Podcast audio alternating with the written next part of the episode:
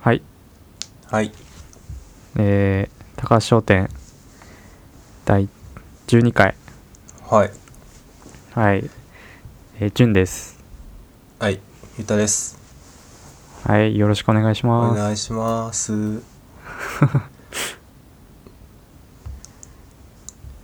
そんで今週はどうでしたまあ今週は先週よりかはあんまりうんやることなかったかなみたいなうん逆に先週は映画を見すぎてるみたいなとこがあるねああやりすぎみたいなうんまあでもうん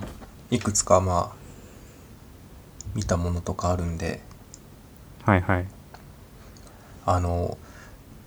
前回とか終わった後オフレコで順にさ、なんかあの、うん俺最近パリピ孔明を見てるみたいなああうん言ったっしょうんまああれはあれですごい面白いんだけどまあなんかこう、現代に蘇った孔明がそのなんか、うんあの歌手を目指す女の子とこう出会ってうんでこうその子のマネージャーになってその子をこうスターダムに押し上げるためにうんあのもう孔明がね知恵を振り絞って奮闘するみたいなはいはい感じのやつなんだけどまあ結構やっうぱん斬新で、うんでなおかつそのほら孔明の、うんまあ、三国志の話とか出てくるわけよ。うんもう俺は全然知らないんだけどでもなんか聞いててああなるほどね、うんみたいななったりして、えー、うんまあ面白いっていうのがまず一個あってうんでそれとは別で今週あの「平家物語」ああアニメののそうそうそうそうそうアニメの、うん平気物あるよね語やってて、そうそうう、んそれをこうまあ一気見したんだけど最後までうんあもうめちゃめちゃ面白かったねおお一気見ってことはそんな多くないのもう11話でおしまいだったへえいいねそうそうもうワンクールないぐらいだねまあワンクールだけど11話でもうんでまあそのだから今週はすごいこうう時代物を見てるみたいな、うんまあパリピ孔明しかり平家物語しかりみたいなそうね「平家物語は」あのその本当にあったさ古典というかうんをまあ原作にしてるってわけでしょ、あそう本当の平家物語まあ誰かがうん、物語のあれにして伝えたものを、まあうんアニメにしたって感じうん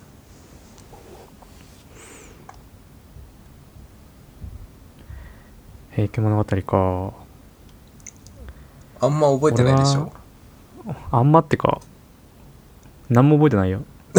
あまあなんかねその、うんまあ中学とかかな歴史で触れたの、やったかなちょっとやったんじゃない戦国時代の、うんまあ、手前とかぐらいでさうんなんかなんだろうあの辺ってこうなんか源氏と平家みたいなのはわかるじゃんうんでさなんかこうどどっち応援してた、どっちうん、好きな方、えー俺は源の方好きだああやっぱねいや俺ねうもん源氏の方好きで多分そのうん勉強で学校の授業とかでうんしか触れてない人ってみんな源氏の方好きなんよ多分、まあそうよねまあ、最後に勝ってるしうんかっこいいそのなんかキャラみたいなの出てくるからうんみんなやっぱ源氏好きなんだけどうんだと思うんだけどやっぱ、うんあのー平家物語だからもちろんその平家側のさうん目線でというかうん物語の流れで見るのようんだからなんか、まあ悪いやつもいるっちゃいるけど、このなんかみんな憎めないし、うん人間臭いとこがあってみたいな。うんで、もう極めつけはもうだから、終わりが分かってるわけじゃん。滅亡するっていう。うんあのあれか壇の浦のあ、そうそ戦う、い壇の裏で、うもんう最後負けて滅亡するっていうのが分かってるから、こうんう、なんか、一時その幸せそうに見えても、あ、でもこの人たちは、うん最終的にはゆっくりこう、滅亡の道をたどっていくんだなって、こう、物悲しくなったりみたいな。のもあってうんでそれこそ壇ノ浦でさ壇ノ浦ちょっと前ぐらいであの、源の義経って出てくんじゃんうん義経あの弁慶を仲間にして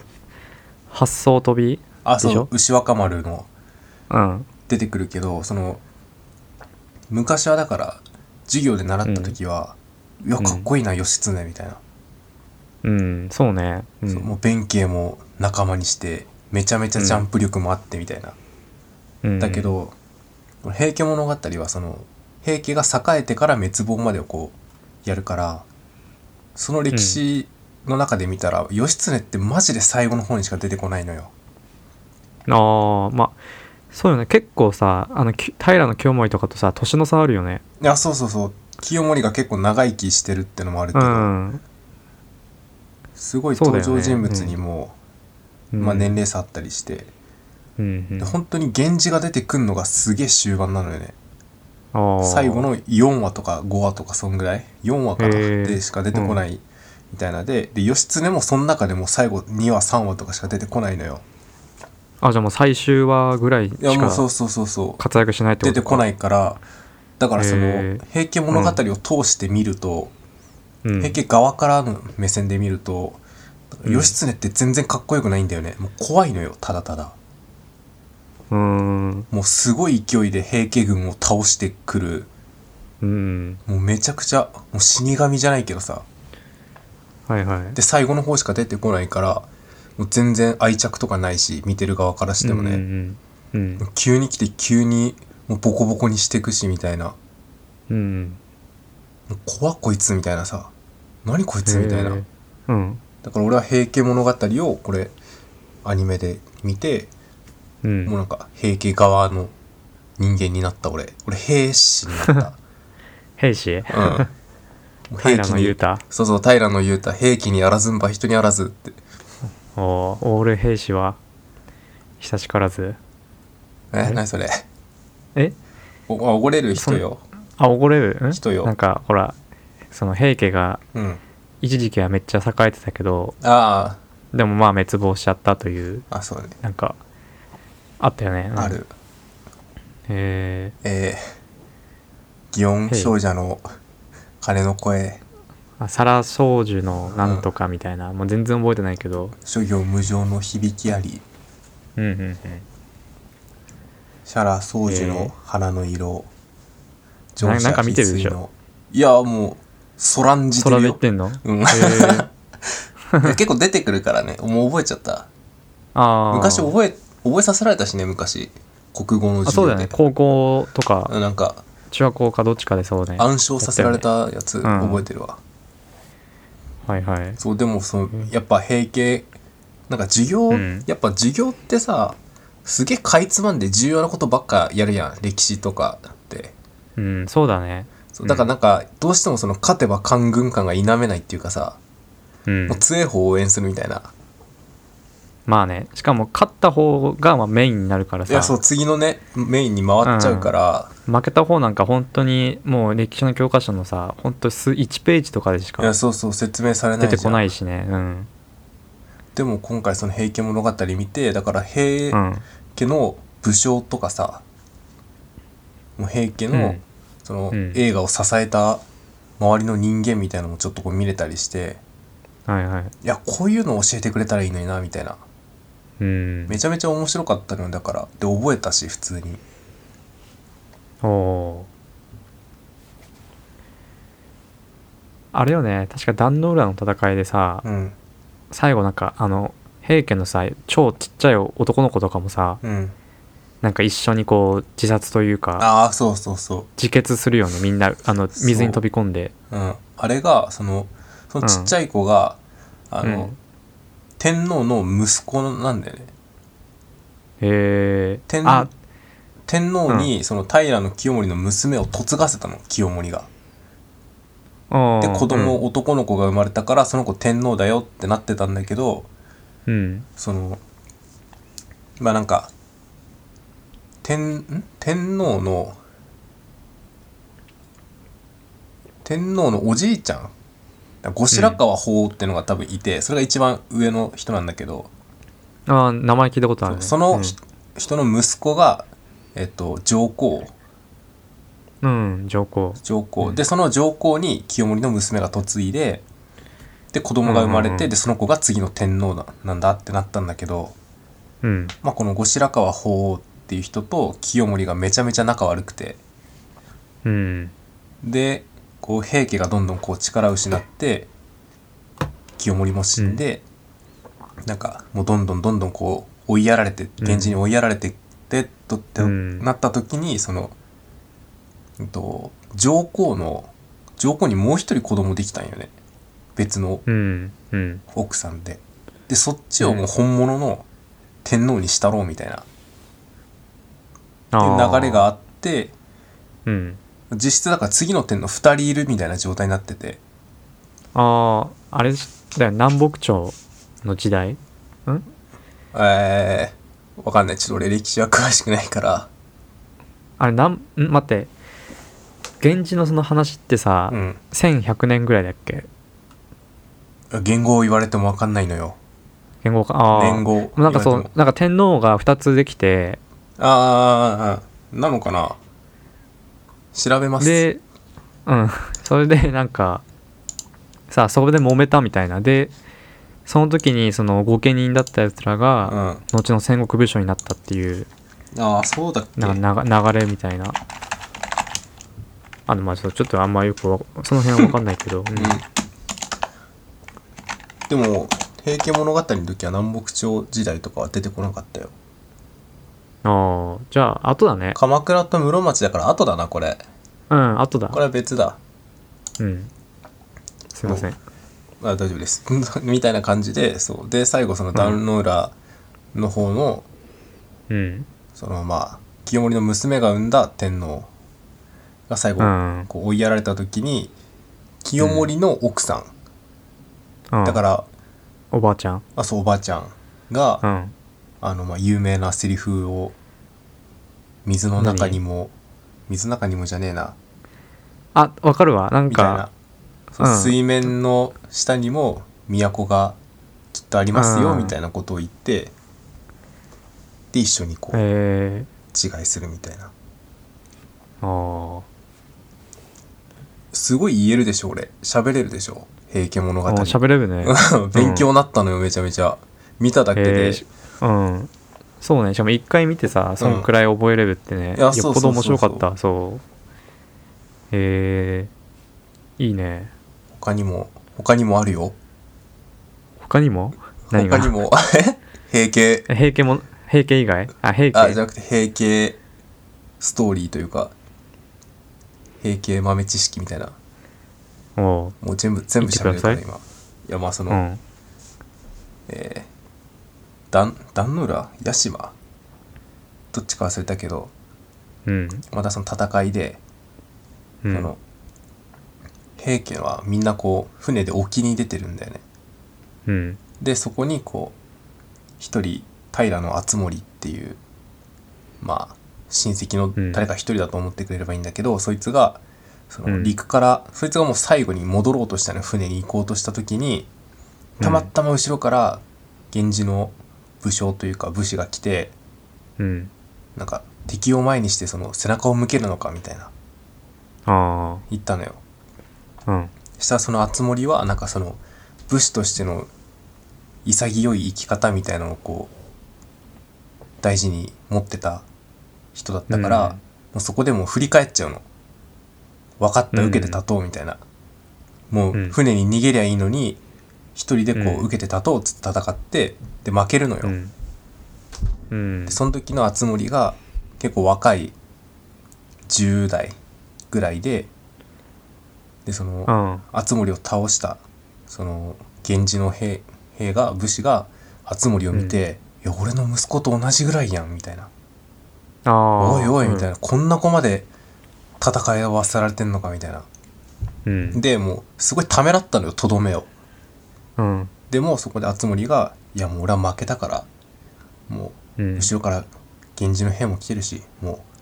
首取ってくれや」っつってうん泣く泣くその源氏の兵が「うえ」ってこう泣きながら首を取るっていう悲しい話もおおあります。熱いねそう暑いのよだから、うんまあみたいな感じで本当に一回見ただけでねうん話せるようになるぐらい面白いへ覚えるし、へいへいへえそうタイへラーいへいにへへ いいバカにしてる今日の いや今日の俺の相槌は全部「へい」や「へい」「へい」って言ってるのは全部「へい」なんであの平家の タイ平家ラのリースペタクイトラーをのねそううんそう平家のリスペクトを込めて、うんあの 今日は「へい」でいきますはいはいバカにしてるバカにして ないよっていう感じでまあ今週は歴史ものの触れてうん楽しんでました、いいですね俺はそうだな今週今週はあのゆうたがなんかおたまにお LINE で送ってくる漫画をああうんうんあー読んでたねジャンプラスのチャンプラのそう読み切りの「シャトーと猫スープああそうだっけタイトルちょっと覚えてないけど」なんかあの魔法少女の女ああの子送がっさた送ったそうそう人間界に居候して、うんでそこの家の家族と触れ合うみたいなああ話そだうだけねどねなんかなんかあれさうんうんいや俺はなジュに送ったけど、うんあれはそのなんかうんちょっとこうなんかねって言いたくてうん送っうた、ん大絶賛でっていうよりはなんかすごい新しいの出てきたぞみたいな、なんだこれはうみんたいな、新し新しいね 確かになんかねまあ言っちゃあさほらあの流れだとうんまあというかそのまあその魔王少女がまあ居候した家うんは結構その家庭環境に難があってそうねそうねまあお父さんお母さんがどっちも不倫しててもうその夫婦間も超冷めてるうん感じでまあちょうどそのその魔法少女があの家にいた時家っていうかあのお父さんの浮気現場を目撃しちゃってうんでそれからねどんどんこう知ってくみたいなさそうねこの家の裏側をみたいな、うんそう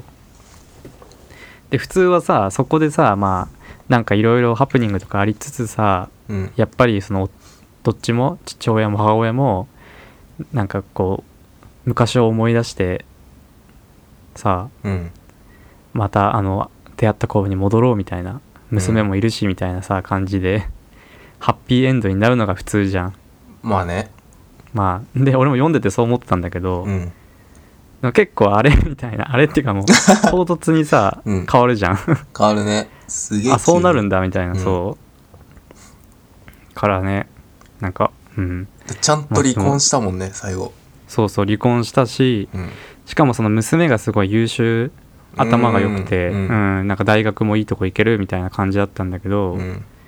なんか本当にやりたいことがあるみたいなことを言ってて、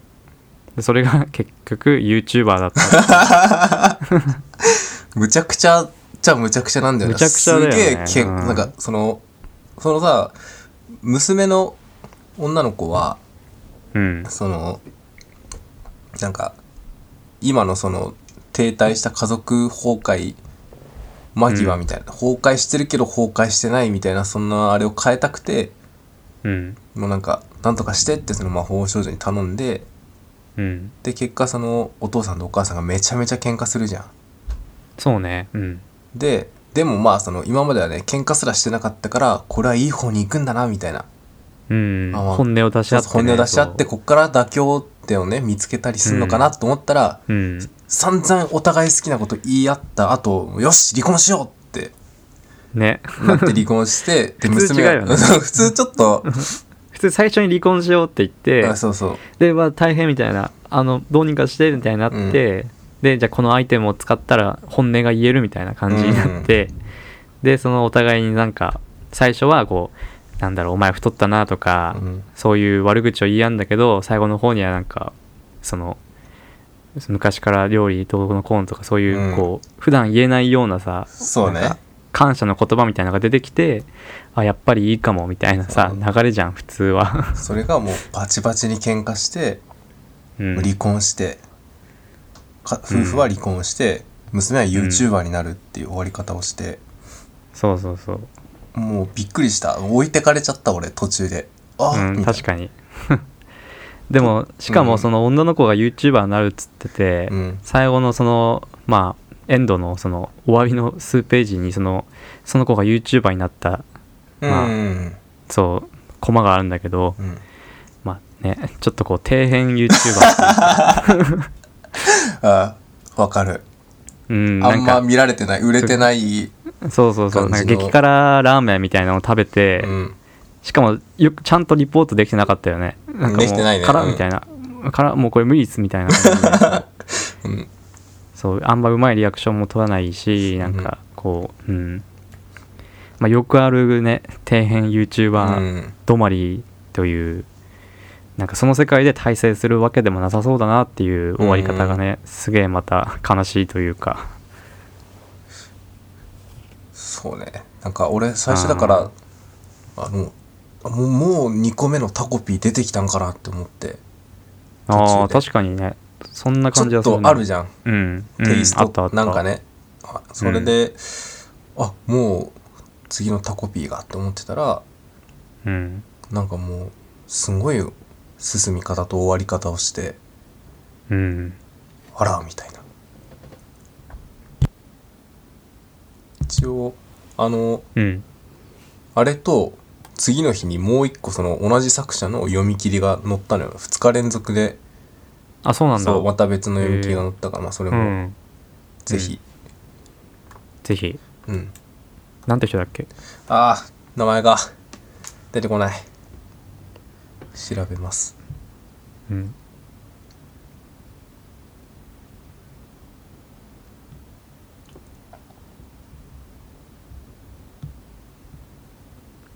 夏井俊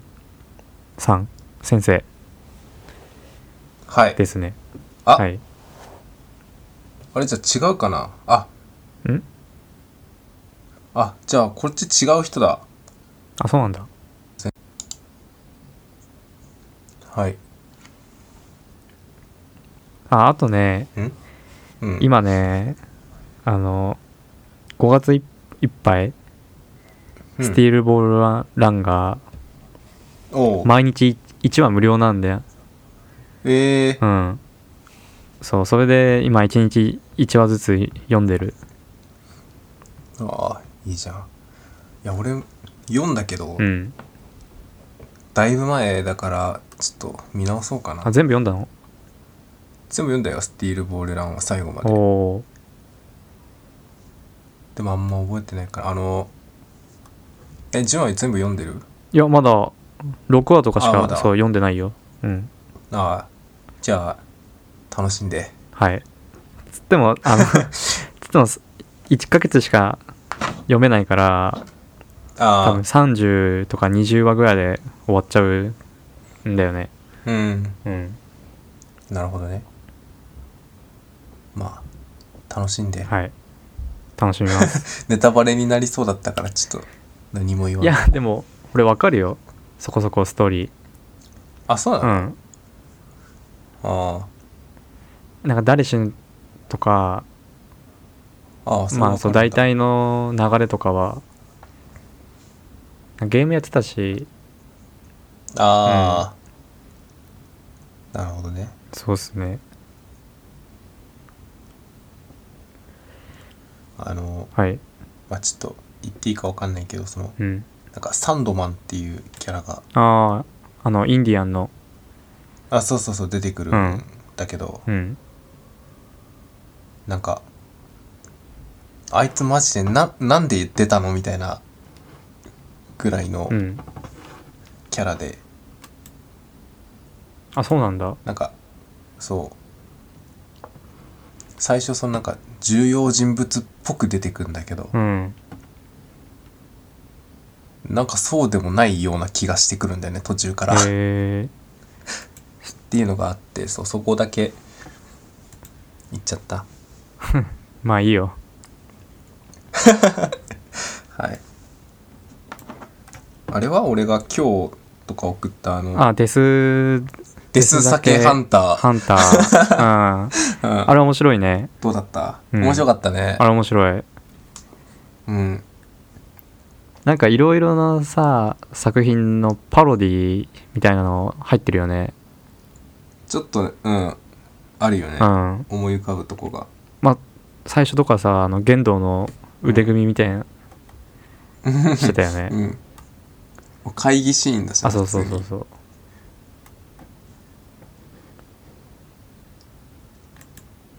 でもあれな連載したらさ絶対人気出そうだよねでも連載は難しくないだそうって酒倒すだけよ、いやまあそうだけどなんかその、うん、自然異常災害で違うその生き物生き物も巨大化するみたいなさあデスコウモリとかなんかそううんいっぱい増えてくみたいな、ータイトルが「デス酒ハンター」だからなああそうだなうん、うんまあでもあれ1話で終わるのはちょっともったいなくないだっていっぱいキャラ出てたじ だかゃんらちょっと見たいわねちょっと見たなんいかフリーターケンジとかさなんかいろいろ出てきたじゃんね いろいろ出てきたそワンパンマンの感じあるよね、ううこれん弱いやつがめっちゃ出てくるみたいなさああでそのあの女神がすげえねうんし一人めっちゃ強いけど、うんまあ誰ともキャラ濃そうい弱いやつがいっぱい出てくるみたいな確かに雑魚キャラの方がねうん変なやついっぱいいたもんないやでもあれは面白かったねうんおもろかったなあれなまあそんな感じで俺は今週うんジャンプラで読み切りを見つけては順に送るみたいな迷惑行為をしてたわけですけどいやでも多分教えてももらわなかったらデスだけハンターも気づかなかったしあうあ、んすげえ助かりましたわはいそう引き続きお願いしますあはいじゃあこれからも継続して、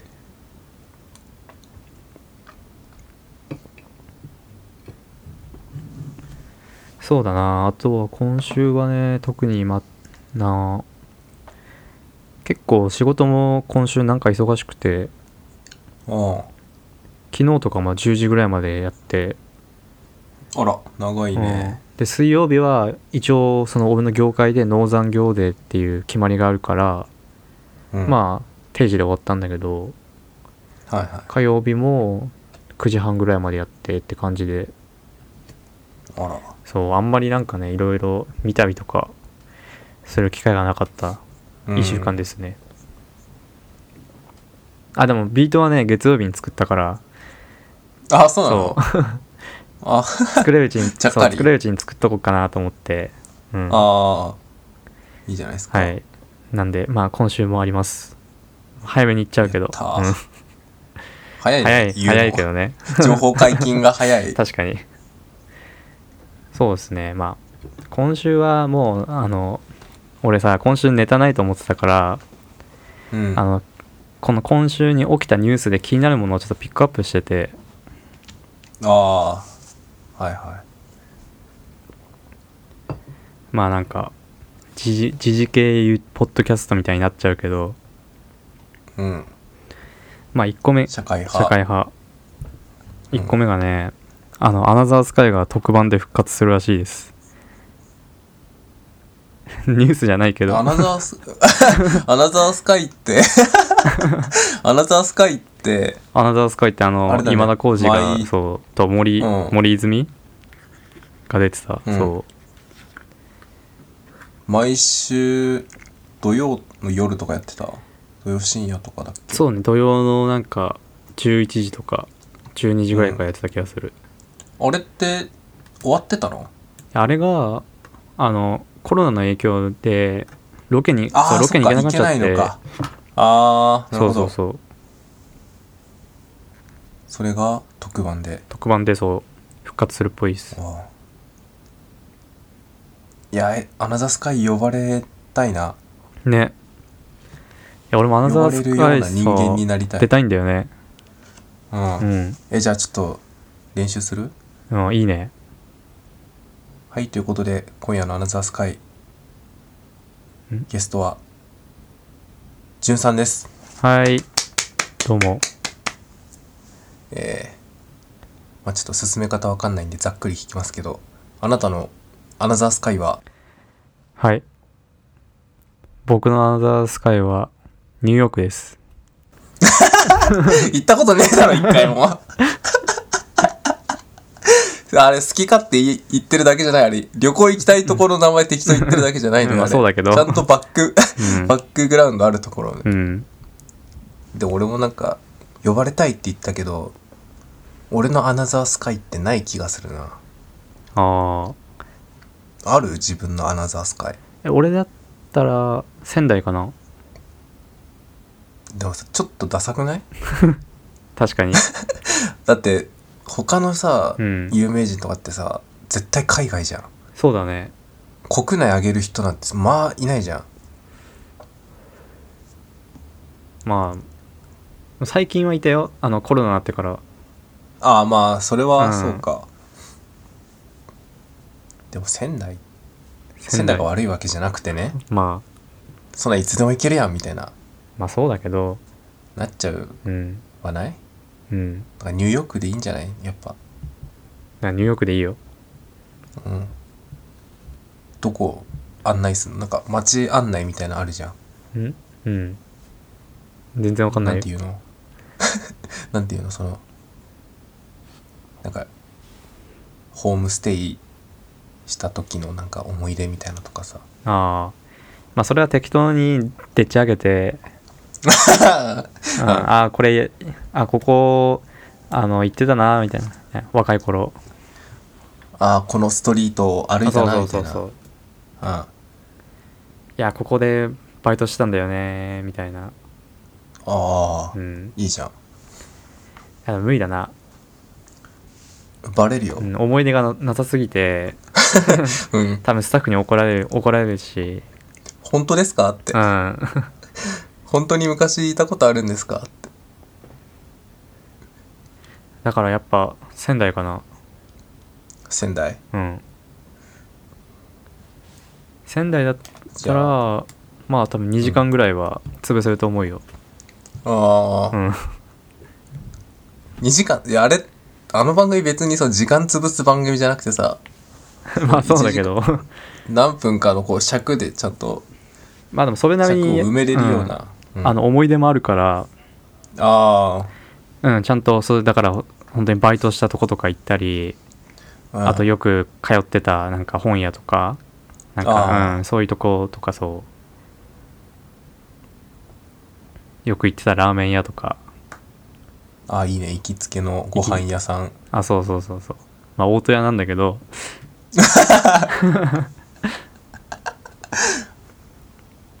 もっとさこう隠れ家的なんじゃないけどもなんか個人系みたいなさあーとこを言うもんじゃんいやでもそれってさだって芸能人だからじゃんそのお忍びでうん、ああ、あんま人の来ないようなとこによく行くからそこが、まあ、行きつけになってくんじゃないのいやわかんないまあ、まあおしゃれな人じゃないからさ俺はそのわかんないうんわかんない俺もうんカフェとかあそのなんか喫茶店みたいなさあうんであんまこのなんかチェーンじゃない喫茶店みたいなのちょっと欲しくない一個その行きつけの店でああ確かに憧れないちょっとそこへのうんでもないんだよななんか大学生ってさあのよくカフェ巡りするじゃん、あーする人するうね、ん、いや俺もさじ実は大学1年の時ちょっとそっち系にいやお走ってましてあらはいそうで同じバイト先にすっごいそういう系が好きな人がいてうんでなんか一緒にカフェとか行ったりしてたよおおでももあう見っけた一個とかその自分にドンピシャでハマる店みたいなあーなんかあの白龍ってわかるやヤクザ漫画のああわかるわかるうんそれを置いてる喫茶店は好きだった ねあタバコ吸あえた漫し画の好みが合うああ漫画の好みっていうかまあそうだから漫画の好みが合うとかでもまあいわゆるおしゃれ系ではなかったけどねもううん絶対違うそよのねおっさんおっさんとかかがしか来ないようなうんとこだったけど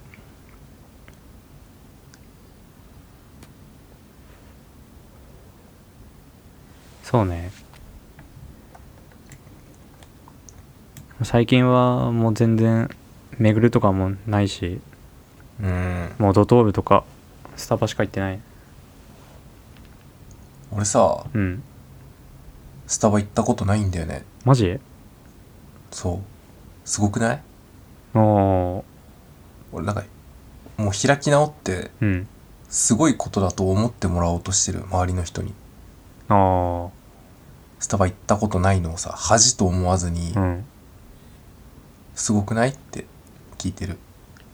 もうそれだってちょっと痩せ我慢なんじゃないのあのね全然違うのよそのスタバ行かないのってうん単純に俺コーヒーを飲みたくなる瞬間がなさすぎてあでなんかコーヒー以外にもさうんあるじゃん、ああるねなんか抹茶抹フ茶ララテペみチたいーノなみたいなあそう、うんラテとかさ、うんあれ系もう全く飲みたくなんないのよ俺あそうなんねだから本当にスタバに用がないからうん、行かないっていう生活をしてるだけなんだけどなんかうん、スタバがこうおしゃれポイントみたいになっちゃったじゃんちょっとしたさうんでスタバ行く人がもう大多数になっちゃってうんだからこういうポッドキャストでしか俺スタバ行ったことないんだってこう言えないうん僕のアナザースカイですスタバうんどこのもう全国各地のうんでもまあまあ行かない人は行かない行かないよなスタバはうんうん行きませんでも俺らの地元にもできたらしいよスタバあー聞いたうんできたらしいねうんあの駅前にそうマックとかある通りにできてたようわ結構なんか俺の妹とかあの電車で通ってんだけど横手横駅かあらあ ーもうあーもうあそう通ってんだけどその帰りとか親迎えに来てで帰る時にそのドライブスルーで、ーもうあーはいそはういそうなんかキャラメルフラペチーノとか買って帰ってるらしいね、えおしゃれだねってー、おしゃれだねうんで俺ゴゴールデンウィーク帰った時えなんにうんあその妹のこと迎えに行く時あったんだよあ駅までででうん乗せた時に「あじゃあスタバ行く?」って言ったら今「今日はいいいや」って言われて あースタバにふさわしくないと思われたのかないやわかんない車がダサかったかもしんないもしかしたら車がダサかったかもしれんなそう、もう親がみん乗ってっちゃったから、なんかちょっとダサい軽しかなくて、まあ、ととか言うとちょっと軽乗ってる人に失礼だけ ど、あ軽の中でもうんもうダサい方の、あの、ああそう、ムーブ、ムーブっていう、もいやそれムーう、ブムーブ、敵に回 すからあーじゃあ名前やめだ、な名前出さない方が車いい。種出すのは握手だったわうんそう。でもまあ、まあなんか理由はあったらしいけどね、なんかその前の日に歯医者行って、うんあの、詰め物したらしくて、ああそれはそう、だダメからあねんま甘い系は今日はいいかなっていう。うん感じだったらしいんだけどうんでも俺もしばらく行ってないこれねはスタバはあ行ってない、うん行ったら何頼むの行ったら俺もコーヒー飲めないからうん何かなチャイチャイチャイティーああわかるけどうんあれお美味しいよ甘くてええそうなんだうんあれはよく飲むねでもうんあんまおしゃれじゃなくないチャイってわかんないけどいや別に俺おしゃれなもの飲みたくて言ってるわけじゃないからあ違うのいやわかんないどうなんだろうえてかもうスタバ自体ああさままあおしゃれなあおしゃれでもないかうも、んもうそうねだまあ普通のチェーン店だし、うん、うん、そうなそんなね、まあ、最初そほんなかんとスタバ全盛期だった頃はもうマック持ってってうんカタカタみたいな感じだけどだったかもしれないけど今はもうそんなことないんじゃない普通のそさんなことないんだうん、どこにでもあるカフェみたいなへえ扱いなんじゃないかなって思うけど、まあ行かないから別にうん、何でもいいんですけどまあ一回行ってみ一回一回行ってみるうん企画あああゆうたのゆうたの企画スタバのコーナー スタバ行ってみたっていう報告ダサすぎるなスタバがさ地元に出た時の YouTuber みたいなあー地あ方じゃ住あみじゃあさあのそのスタバ行く時のやつを声とか録音してあでー今からそのスタバに入店しますって言って あの注文とかしてるのを取 ってあで買って席に座ってそれ飲むまでをこう録音してこのラジオで話流すというあー斬新だねポッドキャストとは何かみたいなとこにもう何でもありりでしょ、録音したねうん、あれを流すだけどえー、でだからも俺たちでその面白そうだな今日あの実は今週ゆうたがスタバに行ってたのでその時のレポートがありますって言って、はではどうぞお聞きくださいって言ってそれを流すみたいないおーいいいいじゃんいいよねちょっと前向きに検討しようそれはうんぜひぜひやって絶対面白いと思うよそれちょっとやってみよううんしどうせ他になんか、ねうんあーはい何ですかはいどうせは どうせ初めて行くんだったらうんなんかそういうことやった方がなんか面白くないもったいないよねなんかただうん、1回目はさ、行くそうそうそのねうん、ただ行ってそつなくこなすのもったいないよねううんもう大失敗うんか大成功かだってなんか俺はやんないけどあの、うんいろいろ注文できるらしいんだよね例えば 例えばあの野菜増し増しにんにく辛めみたいな ああ二郎の二郎じゃんそう二郎だけどなんかそのホイップとか多くしたりとか少あなあくしたりとか、はいはいはい、そうそうそうなんかうもう全然わかんないんだけどそうただのそのキャラメルキャラメルフラペチーノでも自分なりにこうアレンジできるみたいなうんえー、カスタム細かくこあうそうそうそうカスタムできできるんるだっぽいらしいけどじゃあ分かんないけどカスタムしてみるかいいんじゃないうん通学でとか分かんないけど そうそうそうなんかとりあえずうん、何ができるかをこうできるものをちょっとずつやってもらうとかして、何が出来上がるかみたいなうん、確かに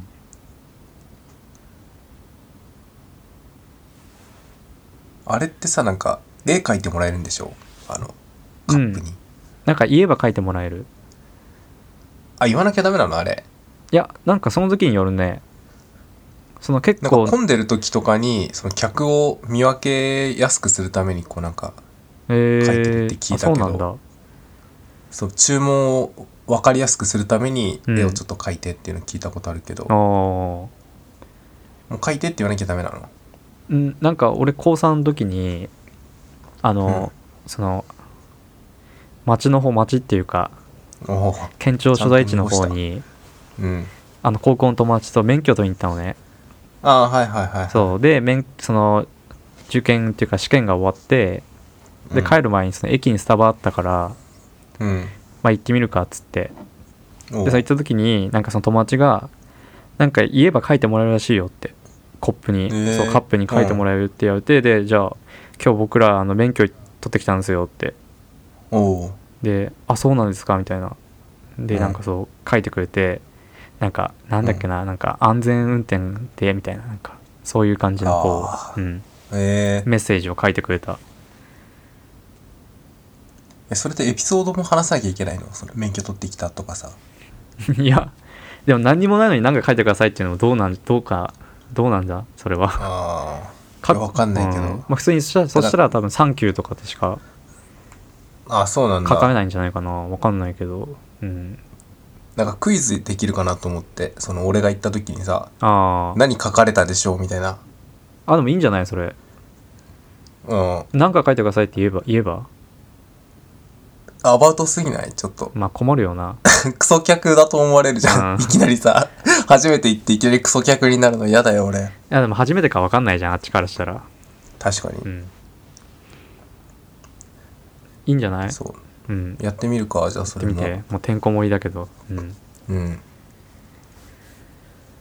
他になんかうん。ニュース他に、ピックアッ他プし、てるんですかそうですね社会派あの4630万円があの24歳のあ男性に振り込まれてたというあうんうんありましたけどねありましたねあれどうなったか知らないの知ってるよ昨日電車の中でニュースで見たあ捕まったんだよねあ捕まったんだよね、うんまあ、衝撃ですけどね捕まった わしかもあの人あれだよねなんか4000万とか入ってもうに、3週間後にはなんか6万しか残ってなかったみたいなああれスタートじゃないのスタートあ違うかそっか残ってんのはそうだね6万あれそうだよね何そう千そぐらういもうしなかんか3000万とか一気に使ったみたいなうん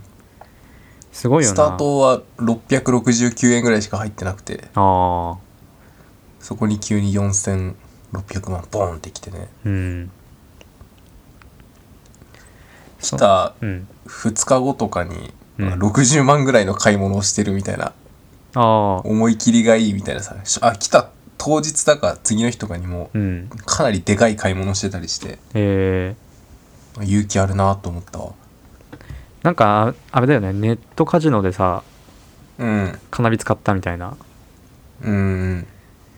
多分だけどさあのその人はさその4000万入ったけどこれを元手に3倍とかにして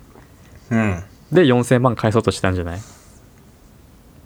あーなるほどねそうで4000万が1億円になってさで返してくださいって言われたら返せばさ6000万ぐらい儲けれるじゃん、まあそうだよねまあ、だけどやっぱそんなうまくいかないから全部吸っちゃうっていうやばいよ ね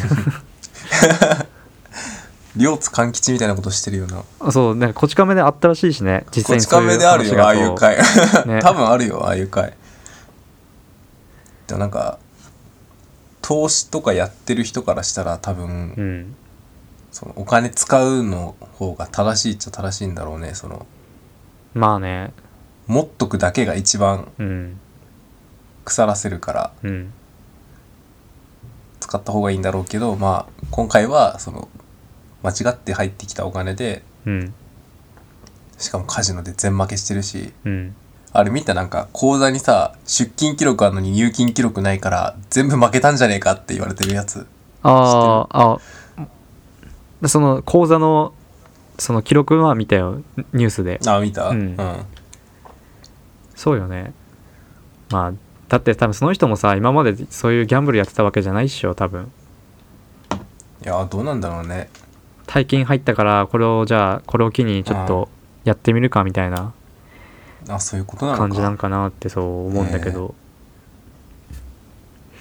いやでもどうするもし入ってたらいきなりさ明日じゃあちょっと金下ろすかって言ってなんか口座見たら5,000万入ってたらどうすんのええ300万だけもらうあ4700万は置いとく、あでまあで300万もらって、うん、その後まあ市町村とかから「すいませんあれちょっとミスでした」って言って 5, 5万うん5,000万返してくださいって言われたら4000その残ってる4000何百万返してうんあとなんかなんとかしお願いしますって頭下げるうんなるほどねなんかあれ見た感じその1万円とかだけでも返済すればうん一応その返す意思はあるってことでうんその後なんか緩くなるじゃないけどうんなんか希望がつながるらしいよああなんかね見たわ弁護士がその入れ知恵してんじゃないかみたいなさ、うんね、ネットで言われてたねでもかわいそうだよねなんか顔写真とかもさもろ出てるし顔写真は顔かわいそうだわ、ねあれ別に人殺したとかさそのまあうん盗んだわけでもないじゃん、うん不注意じゃん不注意っていうかそのアクシデントじゃんまあねうん、まあそこでちょっと魔が差してねまあうん使っちゃったのはいけないけどうんでもなんかさすごいその報道のさ仕方がさもう超大事件みたいな扱いしてるじゃんうん、うん、もう何十人殺したみたいなさもうねそうそう指い名う手配犯の出方してそるうもそんうなそうそんくらいの勢いだからさしかも多分俺らと同い年ぐらいだしあそうねうんまあ一うわ個上とかそうだよねうん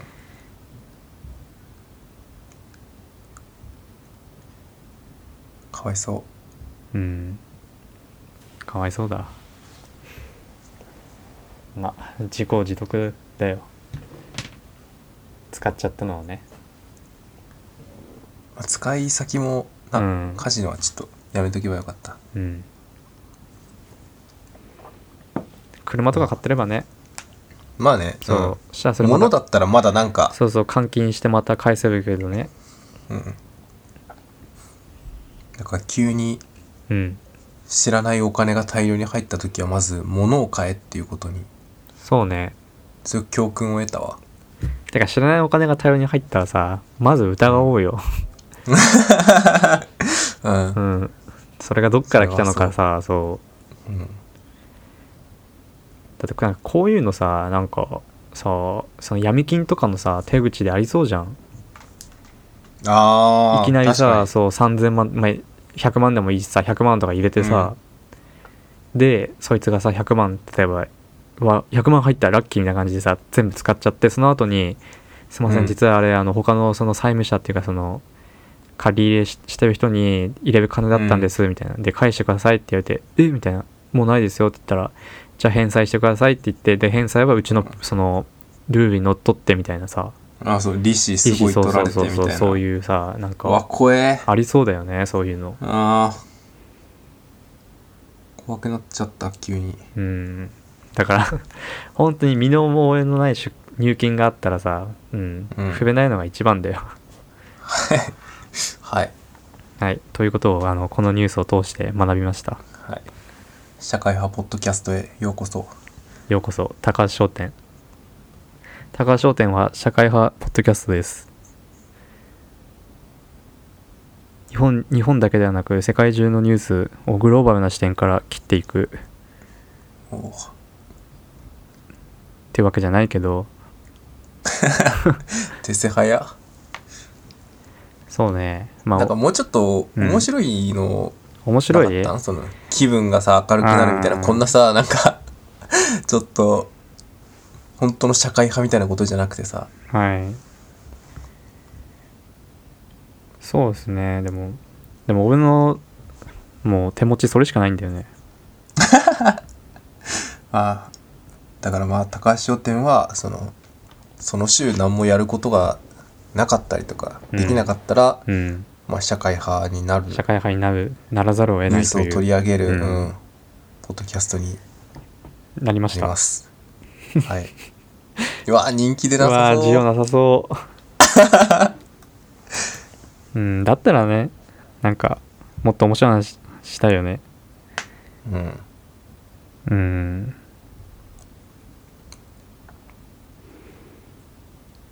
なんかありまないすんですかああ、僕ですかはい。とはいえな、あ、あうん、ー、面白い話じゃないけど、うん、あの、先週喋ったさ、うん。あの、すっげえ派手な緑の髪してるのに白マスクの男うん。の話をしたじゃん。はい、いたね。あの、この前買い物帰りにたまたま会って、おう、で俺の後ろにいたのよ。うん。で信号渡り終わった後にこう追い越されて初めてあ緑のあしかも白マスクだみたいになっうてん思い出したんだけど、うん、うん。あのなんか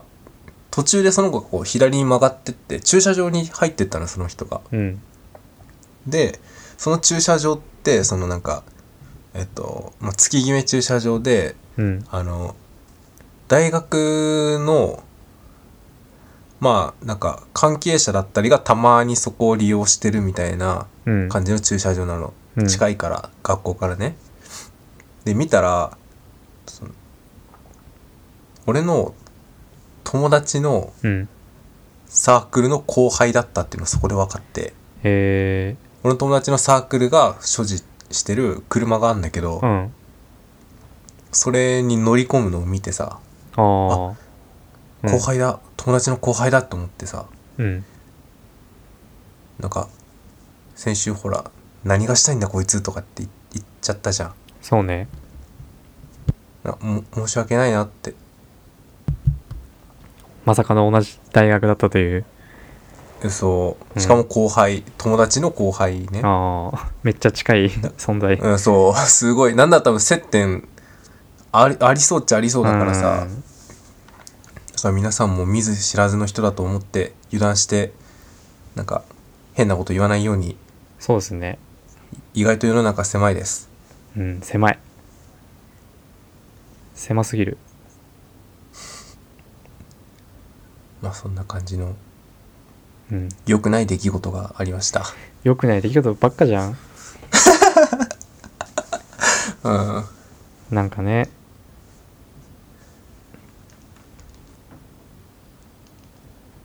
なんかないですかでねもなあんま映画あんま映画とかも見てないしなうんあでも純ほらあれだったじゃんあのうんあの「シン・ウルトラマン」の批評あみたいなやつあうをん送った送っねてきてさ、うんあれは何あれはなんか誰かがツイッターでリツイートしててうんでまあ読んでみるかって言って読んだら、まあ、結構面白あくてああではじゃあ共有共有しよっかなーっていうあああ感じでした共有しうんまあ確かに書いてあることはうんああ確かにってねそうねなったっちゃなったけど、うんあの人な結局どっち側なんだっけそのいいって言ってるんだっけ良くないって言ってるんだっけまあなんか良くないところもあったけどうんでもトータルで見ると普通にいい映画だったよっていうああそういう感じなんだ確かそういうし終わり方だった気がするああうんなんだっけあの移動のシーンがないとかああそうそうだねだっけなんかそういう通勤とかしてる描写もなくてうんそのどっから来てどこに行ってるのかが全く分からないというう、んなんか断片的な映像の連続でああその映画というよりはなんかダイジェストのなんかさ映像を見てる感じだったみたいなうん感想だった気がするでもウルトラマンってうんそもそもなんか架空の街に怪獣が急に出てきてうんでそこにあのかあの科学特捜隊が持ってるジェットとかでこう飛んでくみたいなうんのが、まあ、主流だと思うんだけどそうねだからなんかあんまりできないのかなと思ってそのうん分かりやすくさどこに向かっていてとかってうん東京からただ東京からなんかどこだ近いの、まあ、千葉まで、うんまあ、千葉にその怪獣が出てで東京に来てるみたいなだったら東京からそうのん千葉と東京の、まあ、間ぐらいのところでこう迎え撃つみたいなうんのはできるかもしんないけど、ウルトラマンに出てくる、まあ、東京出てくるけどうん基本なんか山山の中のよくわからん村とか町みたいなとこに怪獣が出てくるから架空のね。そうだねだかうらんそれをさ地図で表現しろっていうのもなかなかむずいんじゃないかと思ってさああやんなかったとかじゃなくてもどうやっても無理だからできなかったんじゃないかなっていうのはうんちょっと思うその移動手段とかはしかもジェットだし基本まあね車で移動することないし、うんジェットのシーン入れたとこでじゃんだって怪獣見下ろして一言喋るぐらいしかないのようんなんかそのだからなんか移それ動はうんうんそういうなんなんていうんだろう移動してるその映像とかないからうんあのその人物たちの人柄みたいなのがよくわからないという、ああうんそれこそあのほらうん、神永がああ神長真司あの最初の方でさ男の子が逃げ遅れててそれを助けに行くみたいな場面があったじゃん、うんでそこでそのそこまでにその行ってるシーンがちょっとあったけどうんでも本当なんか走ってる描写だけだったじゃんうんうん、だからなんかそこでそのほらその批評の中でもさあのエヴァを例に出してたじゃん、ああ出してたねうん、あの美美里里ががそうそう、うん最初シンジの首都襲来第1話の時にうんシンジを迎えに来るんだけどそれからスポーツカーでうんでしかも車の運転が超荒くてうんでまあそういうなんだろうアイテムからその美里のキャラクター性みたいなのがまあ言わなくてもこう見てる人に伝わるとういう、んでなんかそういうことができるのがその映画とかのいいところなのにうんこの作品ではそうそういうのをやらなかったせいで、うんまあ、だから神永とかっていうそのもう神永ってだってさそこで死んじゃうじゃんだってその、まあねねうんそこでそうでもうウルトラマンとそう同化してうんでねもう、まあ、まあ別人みたいな存在になっちゃうからもうそのそれ以前のさ神長のさどういう人柄だったのかっていうのがさあそあうそう分かんなかったのが残念だったみたいな感じだったよね神長って公安から出ててさうんでなんかあれじゃなかったっけ自分の情報を全然漏らさないああで有名じゃないけど、うんそのあの長澤まさみも同じ公安から来てたけどさで調べてたけどうん全然こうなんか足取りがつかめなかったみたいなのあるじゃんそうだねだからむずなそういうパーソナリティはそもそも表にうん全然出さないキャラだったなとは思うのよまあそれもあるねうんウルトラマンのさあれ見たその原作の方はちょっとまだ見てないですあ見てないんかい はいすいませんまあいいけどあのあまあじゃあえーどうしようかネタバレっぽくなっちゃうんだけどさいやいいよ別になんか、あのウルトラマンの主人公もうん最初怪獣が現れたっつってうんジェットに乗って偵察中にぶつかるのよウルトラマンと。ああうんで事故で亡くなってうんでウルトラマンと融合してでまあ、なんだけど最終話でまあその分離するのよ新ウルトラマンと同じく、うんうん分離した時はそのウルトラマンである間の記憶が全くないのねうんない状態でうん戻るのようんだからそもそもそのウルトラマンになった隊員のパーソナリティってまずないというかうんそうねうんそもそもないものとしてうん始まってるからなんかそういうのもあってうんそれもなんかやんなかったできなかったことなんかなとも思ったりはしたああ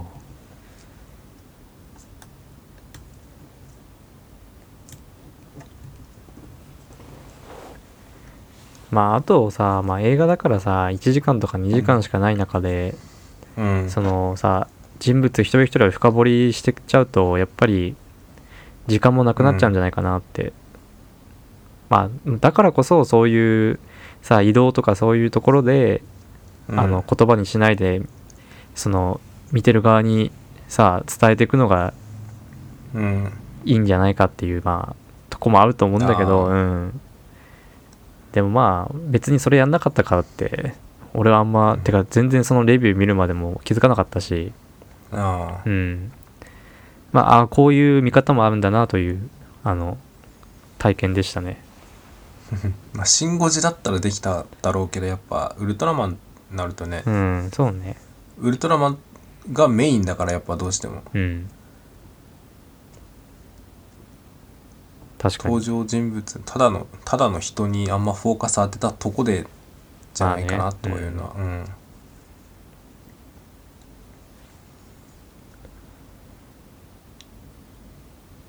そうですね。どうします今週はもう、言っとく終わる終わるもう ?1 時間ぐらいまあ経ってるよ、でも一応。ああ立ってんだうん。怪我予想何分ぐらいになるかな20分ぐらい。そんな取れないよ そんなにまあでもだっあてー1ちょっと時間超えるぐらいがいいんじゃない目目処としてあは。そ。うんああちょっと今週不発だったかもな反省しよそうだね。ちょっと俺も、あんまり、ちょっとネタがなかった。うまあしょうがないそれ純は粋に。なんかもっといいニュースをストックしてくださ い。そうそれはそうよチョイスがなんかさ、うん、違う気がするわうん、すいません。たたまにいやなんかいいんだけどその話題をさ頑張って持ってきてくれるのはいいんだけどなんか、うん社会派ポッドキャスターになろうとしてるのかわかんないけいどさや違うけどさなんかあのパッとそのあの東京の電車ってうんあのニュースとかそうテレビ見れるなんかちっちゃいあの、うんうんうんそうそうモついニてタんーでモニターみみたたいいななののががそうそうでそれをまあ通勤する時に見てるからあてか基本的にそういうニュースしか流れないんだよあああそうなんだそうそうアナザースカイが復活するっていうのは、あのなんかネットで見たんだけ どそうそうですねまあそうまあまたちょっとネタがない時あったらあのはい今度はもっといいニュースを用意しておきます。はい。はい、お願いします。はい、じゃあ、というわけで、いきますか。はい、はい。ゆうたの、てててて、系は予想の、コーナー、だっ、わーい。あっはい、はい。はい。はいゆうたの競馬予想のコーナー始まりました。はい、はい。始まります。えーじゃあですね、早速、やっていきたいと思います。はい。おこ願のい前しに、ます。先週、先週の、 ビクトリアマイルのうん。軽い復習からですね、そうですね。あの、僕はもう自信を持って、ソダシを外しますってうん。宣言して、はい。ソダシがぶっちぎって一着。そうでしたね。めちゃくちゃですよ。うん。わからん。うん。わからん。競馬はわかんねえな、本当に。うん。まあ、一個、その、見直すじゃないけど、うん。振り返ってる、ふ振り返るとしたら、その、まあ、10番のローザノワールってやつが今逃げたやつが一頭いるんだけど、逃げた馬がね、うん。これがなんか、結構差つけて逃げてたのよ。1、2馬身、3馬身ぐらいの差つけて逃げてたんだけど、うん。あの、600、600かなあれ、600メーター通過タイム。うん。 600、800の通過タイムが、その、去年の桜花賞より、あ、おん去年のビクトリアマイルより遅かったのよ。コンマ何秒だけどね。ああ。そうなんだで、。去年のビクトリアマイルは、もっとこう、ギュッと詰まった状態で、そのタイムだったから、うん。だからまんまと逃げられちゃってるわけ。その、うん。ゆっくりセーフティーリードを取られちゃったわけ、うんローザノワールに。でもともと逃げるだろうなって思われてたレシステンシアは多分その1006が久々だからうん。あんま行きたくなかったんだろうねその強気には。ああ。だから抑えるじゃん。うん。そしたらレイ・パパレはその逃げる中では敵はレシステンシアしかいないからうん。レシステンシアに絶対勝てるように競馬するわけよ。うん。したらもうローザノワールがもうフリーになっちゃってうん。もう好きなペースで逃げられちゃったから最終的にその後ろは届かなくなっちゃってで逆に前にいたソダシはもう余力を残したまんま直線まで来ちゃったとうん。なるほど、でね。最後ズカンとそう行かれたっていうことだと思います、はい。はいそんなら次今週ですね今週末はい。今週オーはクスですオークスオで。ですすはいはい。来ました来ました。牝馬2冠目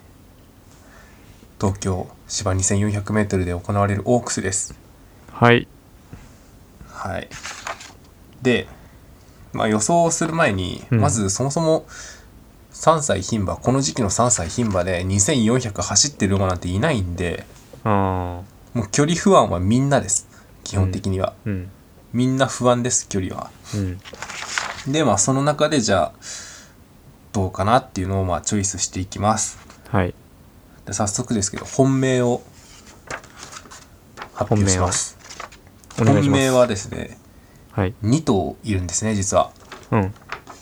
おかしな話ですけど、うん。えーまず1頭目2番スタニングローズおお。はいはい。そしてまあもう1頭4番ルージュ・エヴァイユですうーん。なん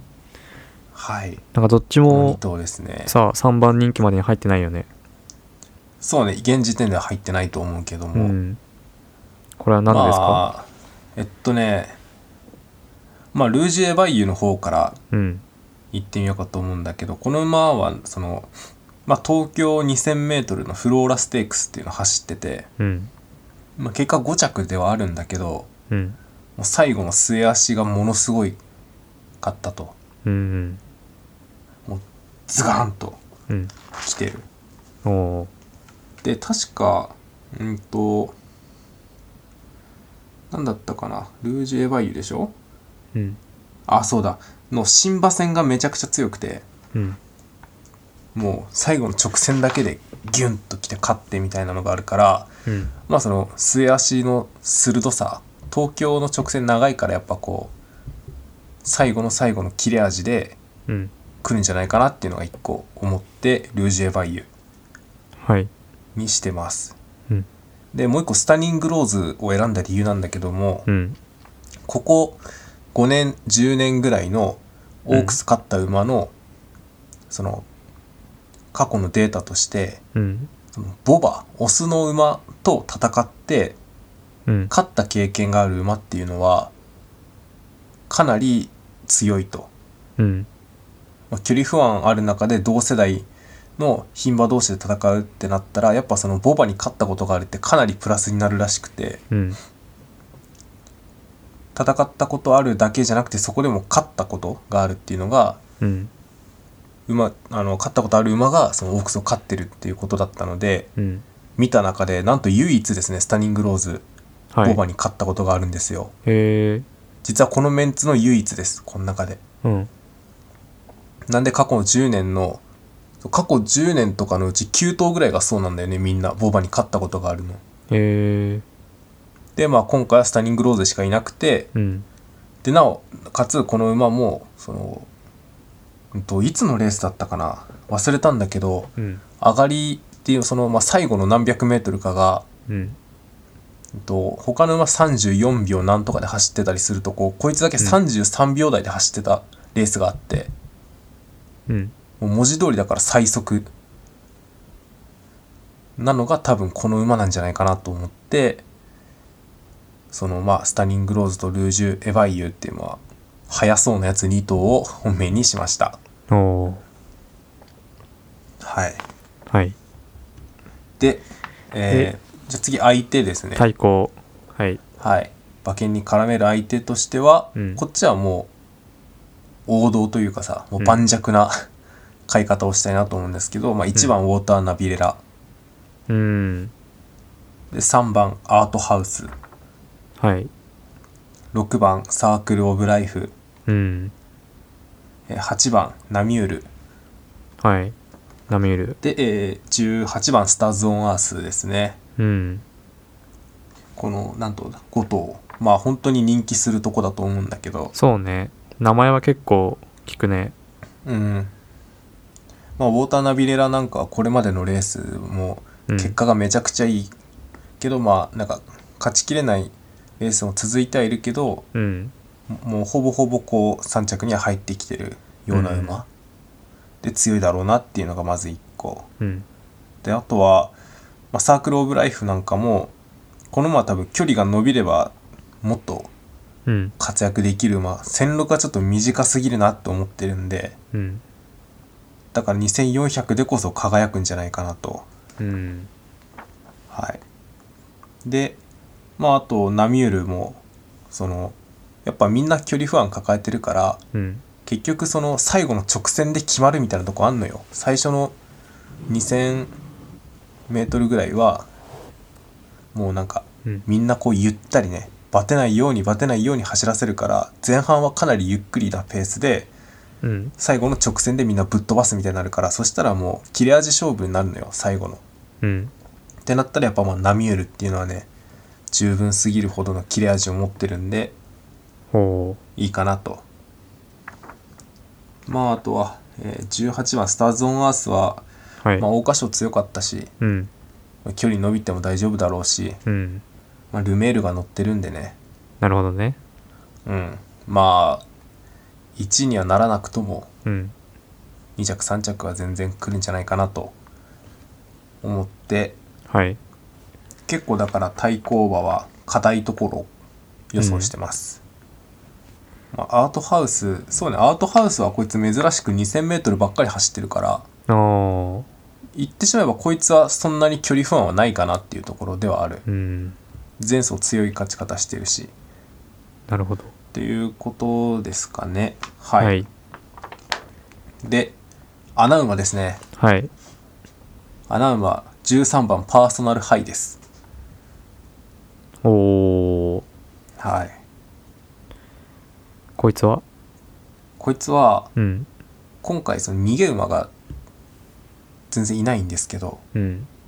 もしかしたらこのパーソナルハイが逃げるんですようん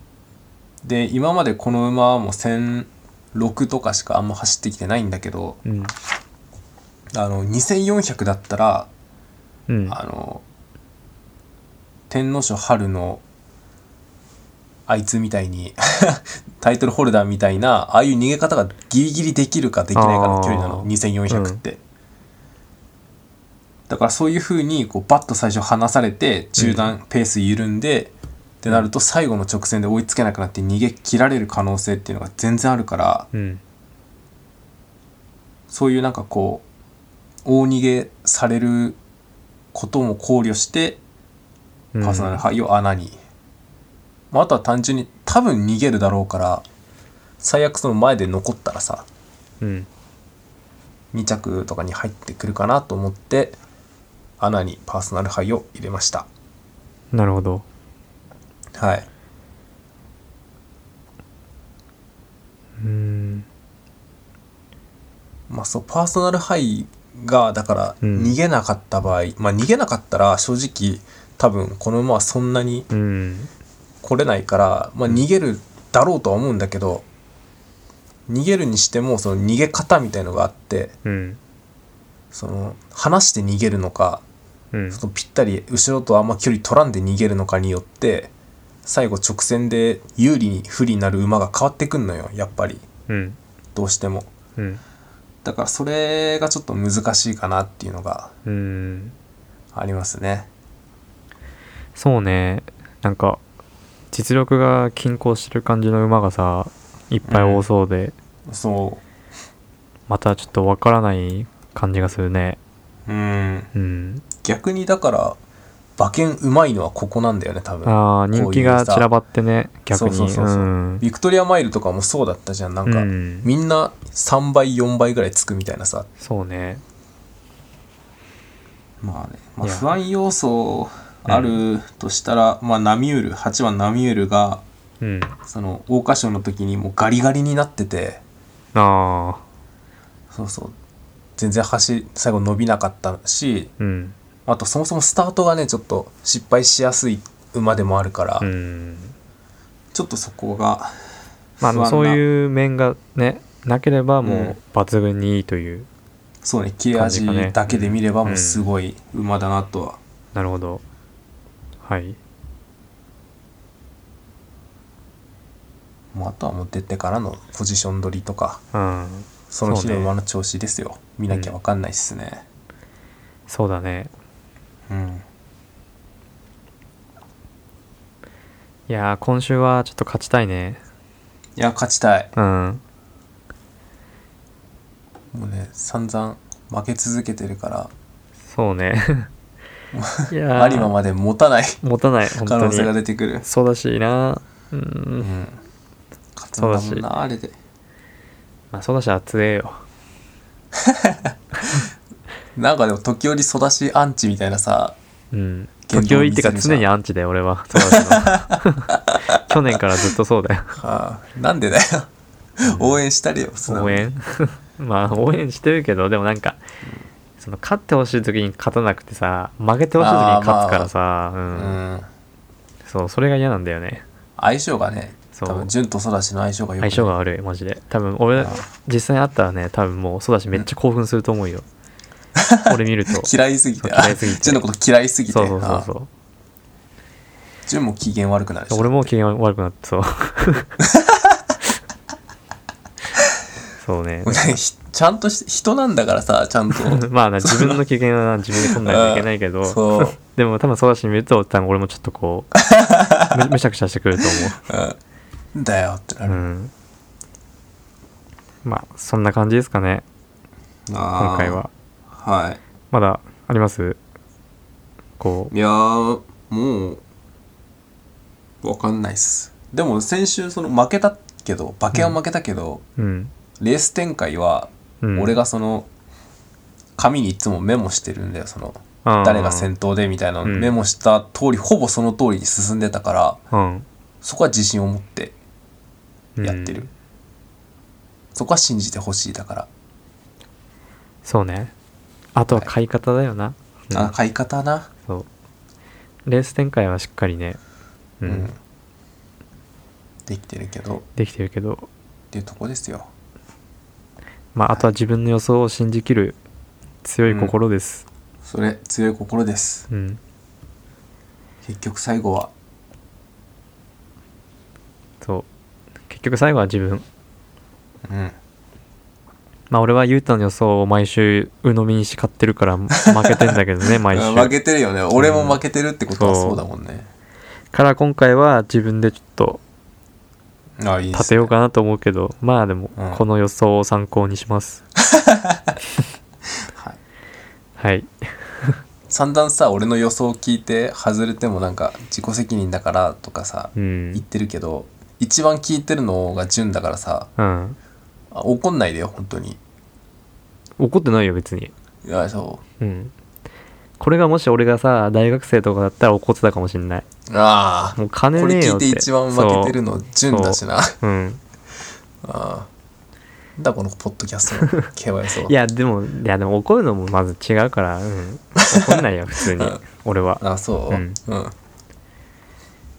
あまあでも本当にそんな感じであのゆうた毎週しっかりこう予想を作ってあの仕上げてきてくるんで、うんあのこのポッ俺ドのキャ仕ス上トがりそういそいうでしょそうこのポッドキャストに興味なくても最後の競馬予想だけはマジ で聞いた方がいいと思う、うん、うん聞いてくれたらなと思いますはいそんな感じでもう1時間半いかないぐらいですねおお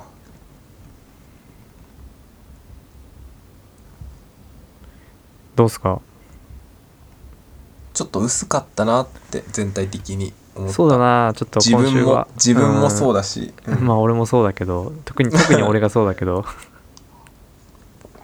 まあニュース出したりね うん申し訳ないいいよ別にまあちょっとねこういう時はパパッと終わらせるのがいいかなと思うんで、うんもう終わりますはい終わりますもうはい潔さはい、じゃあ、はいこの辺で